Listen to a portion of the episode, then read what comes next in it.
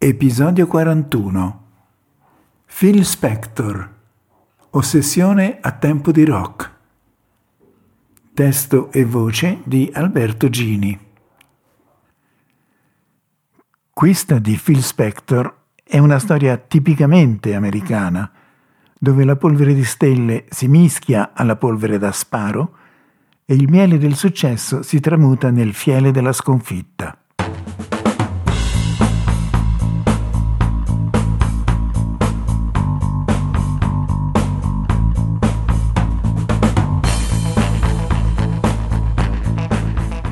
Gracile, piccolo e sgraziato, antipatico e lunatico ma genialoide, Phil Spector rivoluziona il rock. Con la tecnica che inventa e che chiama muro del suono, accende non poche stelle nel firmamento del pop e lascia un segno nella storia del costume americano. Ma il successo e la fama non bastano a compensare le sue impuntature caratteriali, a mitigare la sua evidente paranoia che lo porta fin dagli anni della gioventù a girare armato di pistola. Quanto perniciosa fosse la paranoia di Spector lo illustra bene il catalogo degli abusi inflitti alla moglie Veronica Bennett, tenuta praticamente prigioniera in casa fin quando la donna riuscirà a scappare con l'aiuto della madre per poi divorziare. Geloso fino all'inverosimile, lui non le consentiva di indossare le scarpe dentro casa per paura che potesse scappare. Aveva fatto sorvegliare la casa dai cani e aveva alzato barriere di filo spinato tutto intorno alla villa. Aveva minacciato la moglie, assicurandole che se l'avesse abbandonato lui avrebbe esposto il suo cadavere in una bara d'oro col coperchio di vetro. Non stupisce dunque che quando anche lui, come ogni altro essere, giunge alla fine della sua esistenza, la morte lo coglie a gennaio 2021 mentre sta scontando una condanna a 19 anni per aver ucciso, in circostanze mai ben chiarite, una matura stellina del cinema con un colpo di pistola in bocca.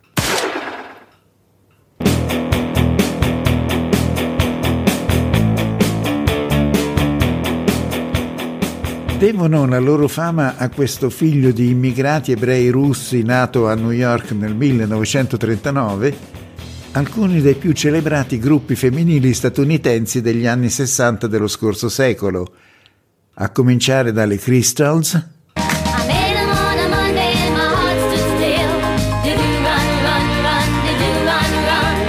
proseguendo poi con le Ronette.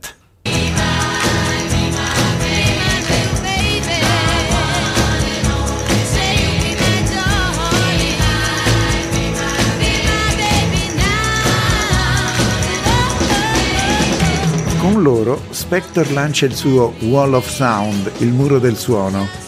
Si tratta di una tecnica innovativa basata su di un sapiente lavoro in fase di preregistrazione e di post-produzione, finalizzato, come dice lo stesso Spector con una certa enfasi, a dare una connotazione wagneriana al rock and roll.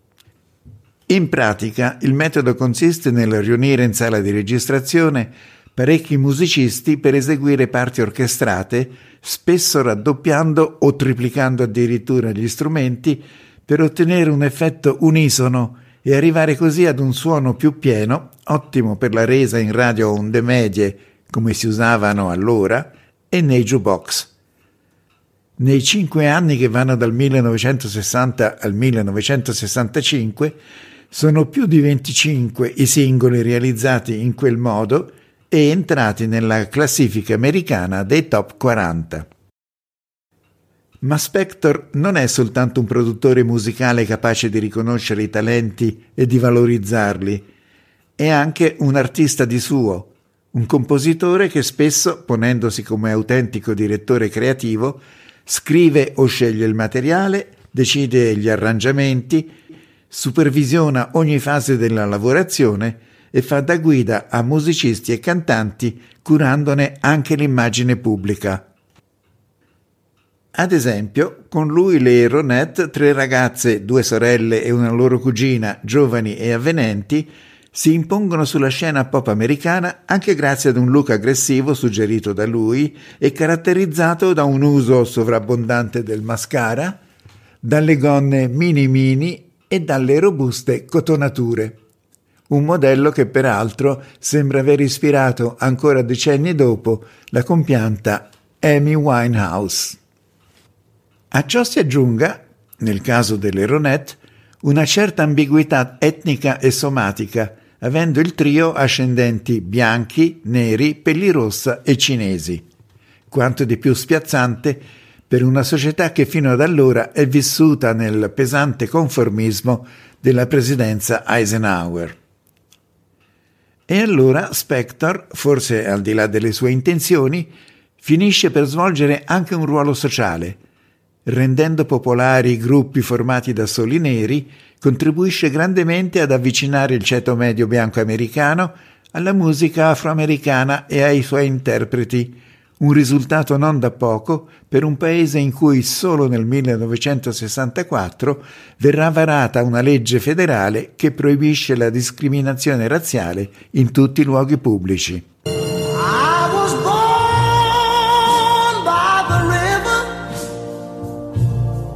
in a little tent just like the river I've been running Ma Spector non è tipo da abbracciare una causa o da porsi come coscienza critica della società. La sua è la storia di un egocentrico solitario in preda a paranoie che ne vanificheranno la genialità e lo porteranno a dover pagare un prezzo che va ben oltre i suoi demeriti. Titolare di una sua etichetta discografica di successo e molto lucrativa, la Phyllis Records, Spector si disamora però gradatamente del mercato discografico in seguito ad un insuccesso. Nel 1966 lancia un singolo che lui considera il suo capolavoro personale. Si tratta di River Deep Mountain High, affidato alla coppia Tina e Ike Turner allora ancora sposati. Ma il brano finisce spiaggiato nella zona bassa delle classifiche statunitensi, all'88 posto, e Phil ne rimane profondamente amareggiato. Sparisce dalla scena pubblica, si lascia scivolare nell'ombra, cerca rifugio nei sentimenti e nel 1968 sposa Veronica Bennett, detta Ronnie, leader delle Ronette, da lui portati al successo cinque anni prima. Il matrimonio servirà più che altro a mettere in luce l'accentuarsi delle sue debolezze caratteriali.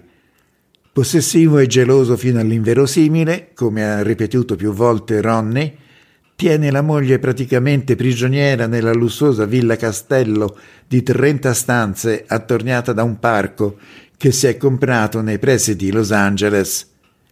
Veronica, che a sua volta in quel periodo attraversa una crisi artistica, sopporta finché può, ma alla fine riesce ad evadere con la complicità della madre e poi, nel 1974, divorzia. Intanto Phil però ha superato la fase depressiva durante la quale si è guadagnato meritatamente la fama di svalvolato, ha ripreso contatto col mondo discografico e collabora con l'etichetta AEM del trombettista Herb Alpert. Questi ha agganci con la Gran Bretagna e in particolare con l'allora manager dei favolosi Beatles, Allen Klein, il quale porta Spector a Londra. Lì lo aspettano John Lennon e George Harrison, alle prese con un progetto semi-abbandonato che vorrebbero riportare in vita – si tratta di materiale registrato durante varie sessioni e riunito sotto il titolo Get Back. Phil si mette al lavoro facendo largo uso delle sue tecniche consolidate e apportando significative modifiche agli arrangiamenti e alla resa sonora di alcuni brani. L'album che ne risulta, Let It Be, esce a maggio 1970, un mese dopo che i Beatles avevano annunciato il loro scioglimento. Forse anche per questo il disco riscuote un successo commerciale travolgente. Ma Paul McCartney non nasconderà il suo disappunto, soprattutto perché nessuno lo aveva consultato. Lennon e Harrison sono invece soddisfatti e proseguono la collaborazione con Spector, il quale mette a segno un'impressionante serie di successi, fra cui il famoso triplo album Concerto per il Bangladesh, che, sebbene registrato dal vivo, viene realizzato secondo i canoni del Muro del Suono, con l'impiego di ben 44 microfoni.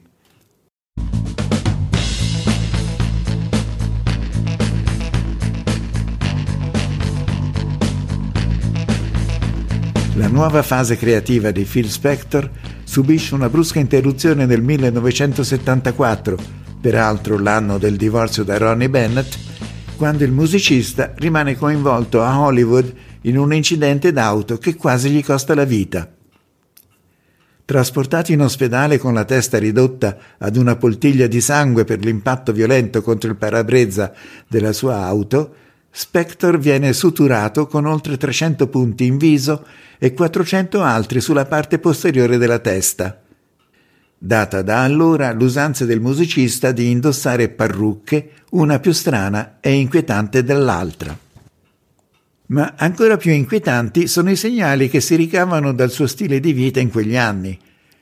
Nonostante la fama e i successi, Phil è un solitario che non coltiva amicizie, con la sola eccezione del comico anticonvenzionale Lenny Bruce, ma quella sarà solo un'eccezione, una parentesi anche di breve durata, dato che l'attore morirà di overdose nel 1966 all'età di 40 anni. Che Spector non abbia amici non stupisce, considerato il suo carattere egocentrico. Si serve della sua indiscutibile intelligenza e del suo spirito contorto per raggiungere i suoi scopi, ignorando le regole della civile convivenza ingannando il prossimo se necessario, macchinando intrighi e vendette e qualche volta addirittura sventolando minacciose pistole. A detta dei suoi biografi, Spector le pistole le portava con sé praticamente da sempre. Certamente dal giorno in cui, diciottenne Gracilino, in un bagno pubblico era stato bullizzato e umiliato da quattro delinquentelli che poi gli urinarono addosso. Si ripromise allora di non lasciarsi mai più trovare indifeso e di avere sempre a portata di mano o una guardia del corpo o una pistola, o magari tutte e due.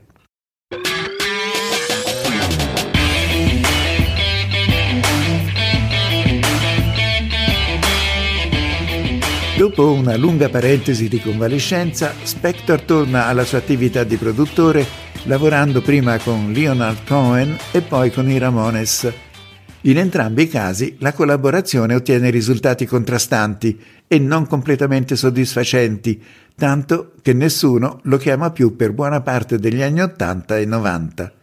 Céline Dion sembra interessata, ma poi non se ne fa nulla. È il 2003 quando Phil incrocia del tutto accidentalmente la vita di Lana Clarkson, lei ha 41 anni e un passato di modella e di attrice di film più o meno svestiti. Tipica bellezza californiana, bionda, alta, formosa, tonica e vitaminica, con il passare degli anni è però sempre meno richiesta. Così che, per arrotondare, ai primi di gennaio 2003 lavora saltuariamente anche come accompagnatrice presso la House of Blues, una specie di hard rock caffè a West Hollywood, elegante quartiere gay di Los Angeles. Ed è qui che nella notte fra il 2 e il 3 febbraio 2003 Phil e Lana si incontrano per la prima e ultima volta. Di quelle ore restano gli sbiaditi ricordi di Phil, il quale sosterrà sempre che la donna sia uccisa da sola sparandosi accidentalmente in bocca, e la scarna testimonianza resa in tribunale dall'autista occasionale del musicista, il brasiliano Adriano De Souza.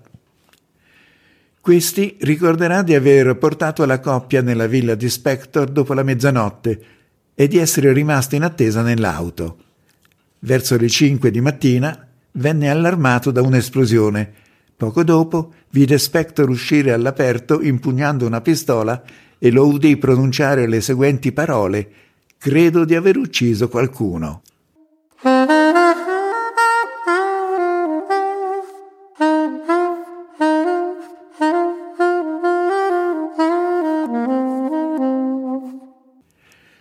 Quando arrivano, gli agenti trovano la donna senza vita, riversa su di una poltrona nell'atrio di casa Spector, con una ferita d'arma da fuoco in bocca. In terra, accanto alla punta del piede sinistro del cadavere, giace un revolver Smith Wesson calibro 38, dal quale sono state cancellate le impronte digitali e che non risulterà registrato né a nome di Spector né a quello della Clarkson. Phil viene interrogato e lui dapprima rilascia dichiarazioni contrastanti e confuse, ma poi finisce per mettere a punto una versione definitiva che è la seguente.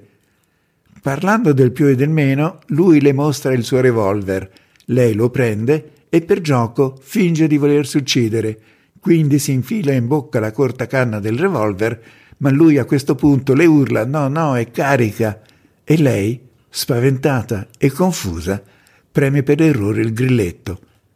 Un suicidio involontario. Lo arrestano comunque e lo portano in prigione, ma Phil, pagando una cauzione da un milione di dollari, torna presto in libertà in attesa del processo. Di nuovo scompare dalla scena pubblica fino al giorno di maggio 2007 in cui si presenta in tribunale a Los Angeles. I cronisti che lo attendono vedono arrivare un SUV bianco dal quale scende Spector avvolto in un completo blu e con in testa una folta parrucca gialla tagliata a paggetto. Il sessantottenne dà il braccio ad una ragazza slanciata, bionda e scattante, che i giornalisti scoprono essere la ventisettenne Rachel Short, sua moglie da alcuni mesi, di professione modella e aspirante attrice.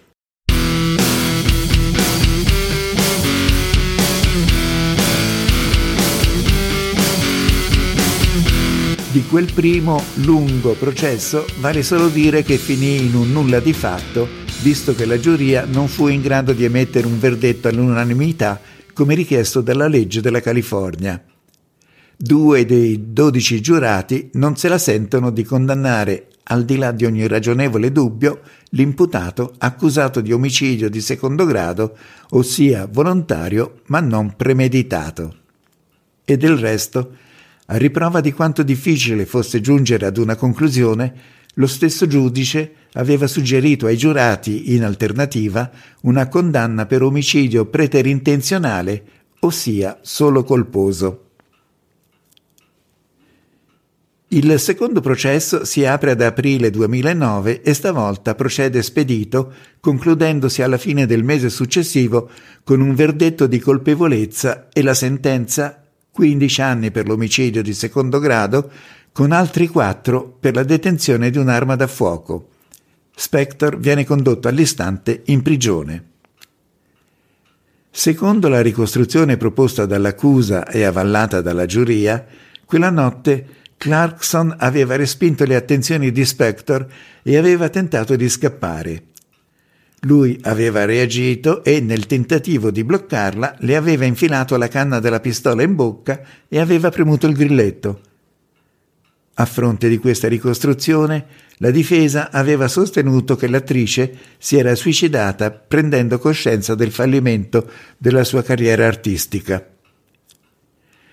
Ma più che le prove, alla fine tutte solo indiziarie, a pesare sulla decisione dei giurati fu probabilmente, oltre alla sua fama di svalvolato, il quadro negativo del temperamento dell'accusato dipinto da vari testimoni dell'accusa.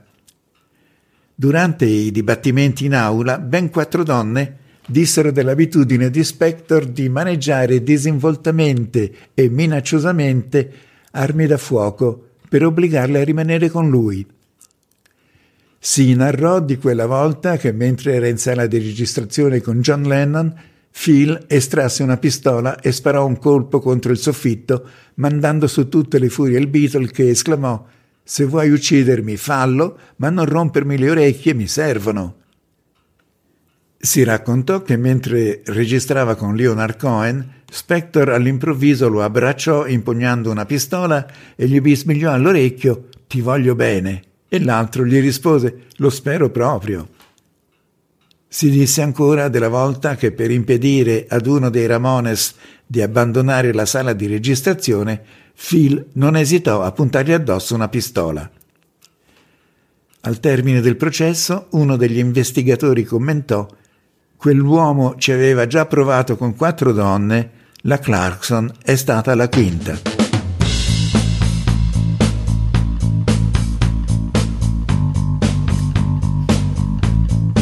La notizia della morte del produttore è stata data dall'amministrazione penitenziaria della California indicando soltanto che il decesso è avvenuto per cause naturali.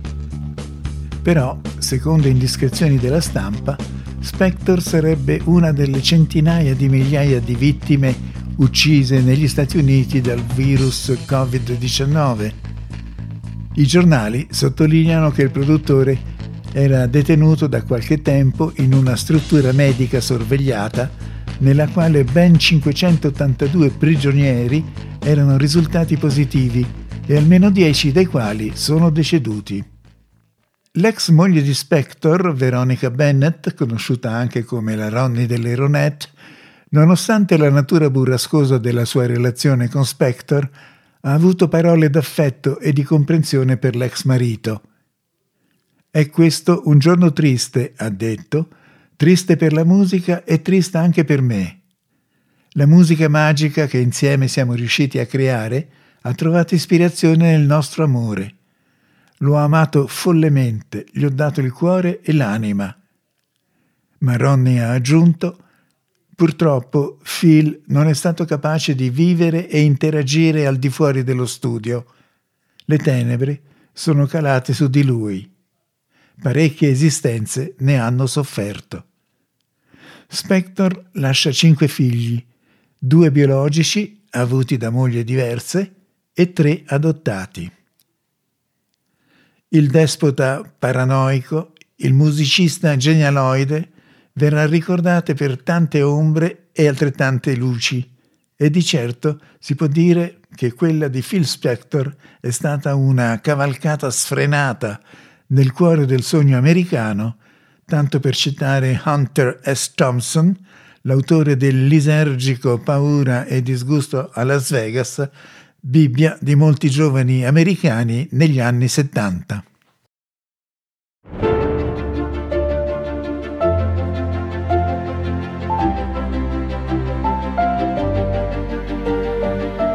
Avete ascoltato un episodio del podcast audiorivista.it